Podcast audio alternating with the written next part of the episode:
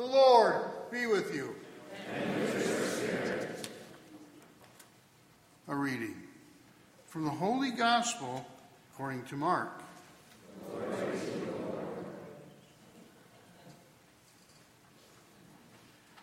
The Pharisees approached Jesus and asked, Is it lawful for a husband to divorce his wife?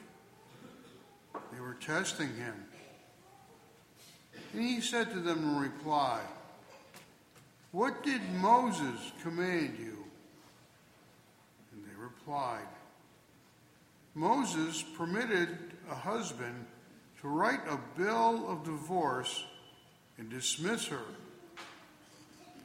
But Jesus told them, Because of the hardness of your hearts, he wrote you this commandment. But from the beginning of creation, God made them male and female. For this reason, a man shall leave his father and mother and be joined to his wife, and the two shall become as one flesh. So they are no longer two, but one flesh. Therefore, what God has joined together, no human being must separate. In the house, the disciples again questioned Jesus about this. And he said to them, Whoever divorces his wife and marries another commits adultery against her. And if she divorces her husband and marries another, she commits adultery. And the people were bringing children to him that he might touch them. But the disciples rebuked them. When Jesus saw this, he became indignant and said to them, Let the children come to me. Do not prevent them, for the kingdom of God belongs to such as these.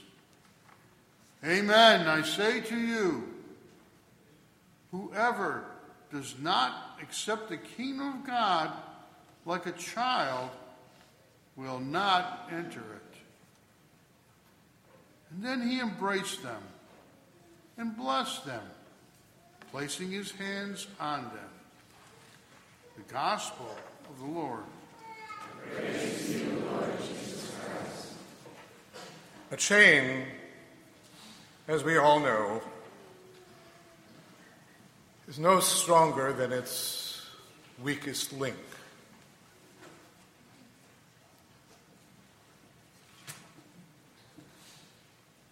A spiritual life is no stronger than its prayer life.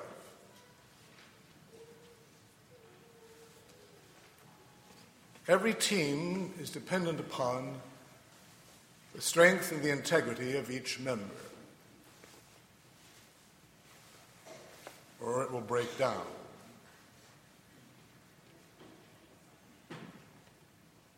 And every society and culture dependent upon its smallest element. Every society is made up of smaller societies, areas, states, counties, cities, towns, communities. We know that the most basic unit of society, the ultimate and first society, the primary community, is the family.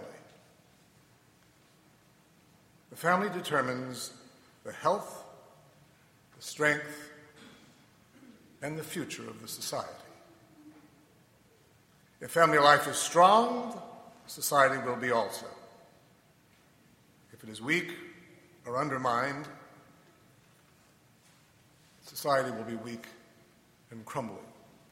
Even if it appears to be strong, affluent, and stable. it will be crumbling.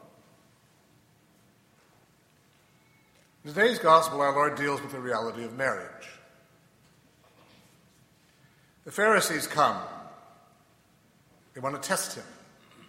They want to see if he will reject the law of Moses. And so they come to him and ask about divorce. And our Lord turns it back on them. What did Moses command you? And they tell him. Moses permitted a husband to write a bill of divorce and dismiss her, his wife.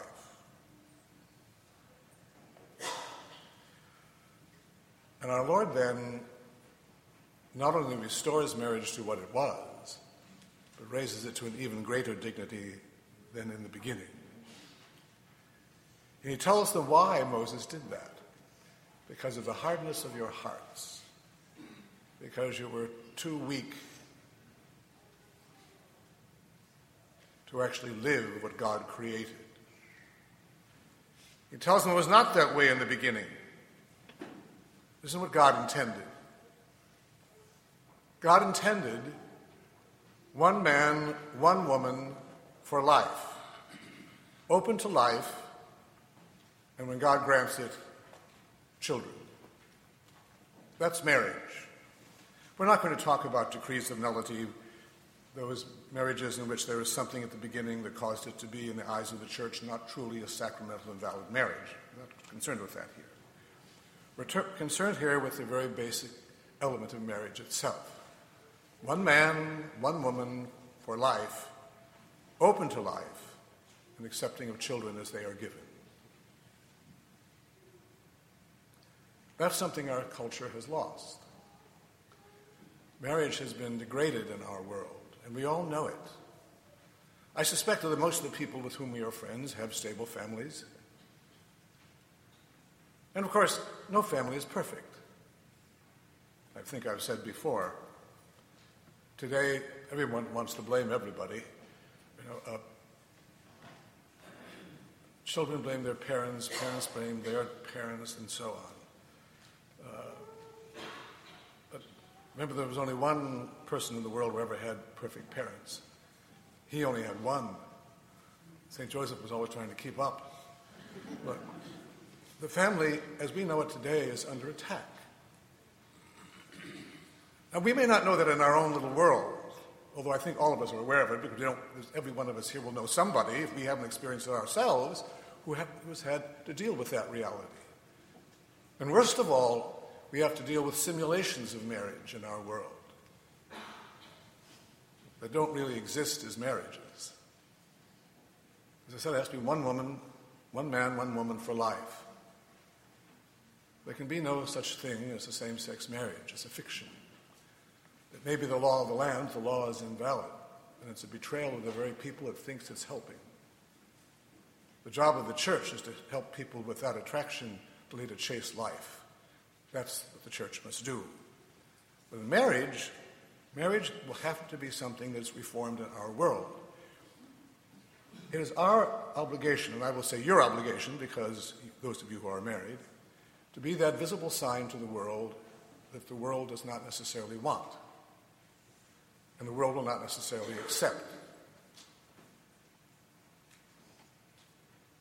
Our Lord was on then not only, as I said, restore marriage to what it was, but makes it something even greater a sacrament when it's between two baptized people. So that the couple actually becomes, as we know, a visible sign of God's love for humanity and Christ's love for his church. In fact, it's really quite amazing. I don't think people think of this, but we should. But the first gift when we have a wedding, for instance, here, that a husband and wife give to one another. And by the way, you remember, of course, this is the one sacrament that is not conferred by another. The priest may witness it, but the couple confers the sacrament on one another by the exchange of consent. In baptism, someone else must baptize. A priest must or bishop must confirm. Also, it's essential for the reality of the Eucharist to take place and for the other sacraments. But in this case, it's the couple. And the first gift the couple gives one another is the gift of the divine life, the gift of grace. Sanctifying grace that we receive at baptism is intensified and grows. Each member of the couple gives that to the other, along with the actual graces necessary to live out that sacrament. That's an incredible gift, and one that people seldom ever think of. They've, you've given something to the other that, you, that no one else can give them. You've given something of yourself. Marriage, then, is by its nature sacrificial. If it's the sign of God's love for humanity and Christ's love for his church, it must be sacrificial, or it will not be that kind of love. And only that kind of love can be visible to the world as what God's love is for them. Now, it's true that martyrdom is a sign of love that is unique. It's the ultimate sign of one's love for God and one's love for the church. The marriage is that ongoing sign, day in, day out, of what that love is supposed to be. And you are called to be that. You know that as individuals, we attract people to God and to His church through our own holiness because people are surprised, they aren't expecting it. Same thing with marriage. People are surprised at a healthy uh, sacramental marriage. It's something they really aren't perhaps accustomed to. And there's something in it they want, even if at times they would tend to ignore it or even ridicule it.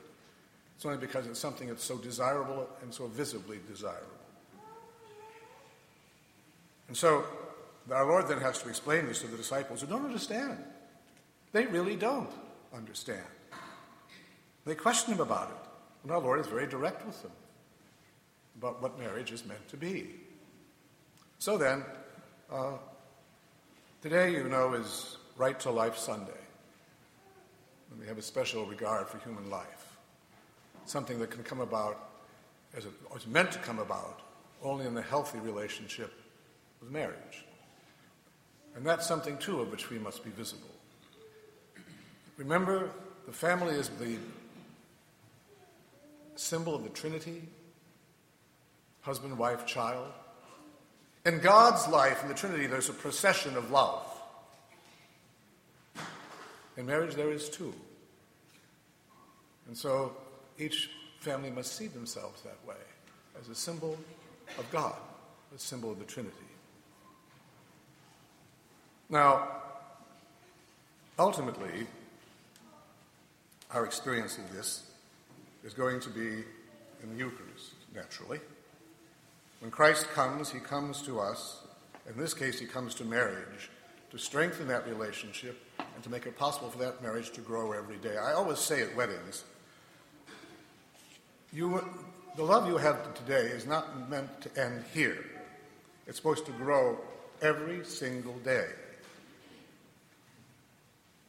So that as life goes on, the love deepens, not in the youthful sense of energy and explosiveness, but in the profound sense of uh, depth and intensity. So I hope that you are all just that much more in love today than you were the day you were married. Again, not in the, the sense of a, of a young couple, which with the youthful enthusiasm of it, but with a much greater love than that. So, we will go on now to celebrate the Eucharist that makes all vocations possible particularly the vocation of marriage. And we will pray today that our world will once again come to understand what marriage is meant to be and is willing to embrace not just the love, but the sacrificial love that is essential to that relationship. Let us pray. Almighty Father, we come before you as the people redeemed by the love of your Son and trusting in your love and mercy for the church throughout the world. But remember as well as be visible signs of God's love, particularly for all married couples within the church. They may continue to grow in that love and that grace that they receive. For the healing and strengthening of the church in our own country, we pray to the Lord. Lord for all nations of the world, especially our own, will have a renewed respect for marriage we pray to the Lord. For all those who are sick and suffering and dying, the lonely, the frustrated, and the confused, for those who experience alienation and rejection, for those who are greatly tempted, for those who have lost faith, we pray to the Lord. For greater respect for human life, especially today as we hope be visible signs of that life, our respect for it, especially life in the womb. But our nation will recognize the legal rights of that child. We pray to the Lord. For an increase in vocations to priesthood and the consecrated life, and especially for a greater reverence for marriage in our society, for a building up of that relationship. One man, one woman for life, open for life. We pray to the Lord. For our bishop, priests, deacons, and seminarians, and for the American hierarchy. Having become holy themselves, they may then become visible signs of the Lord's love and sacrifice. We pray to the Lord. For the souls of all the faithful departed, especially our relatives, friends, and benefactors, all who have died on the battlefield, all victims of violence, terrorism, and natural disaster. Eternal rest grant unto them, O Lord. May they rest in peace. May their souls and the souls of all the faithful departed. For all those who work for life, for those who will be visible signs of that in the life chain today, we pray to the Lord. And for all of us here, each in our own lives, particularly in married life, will be visible signs of God's love for humanity and Christ's love for his church. We pray to the Lord. We now join our prayers to those of the Mother of the Lord as we sing.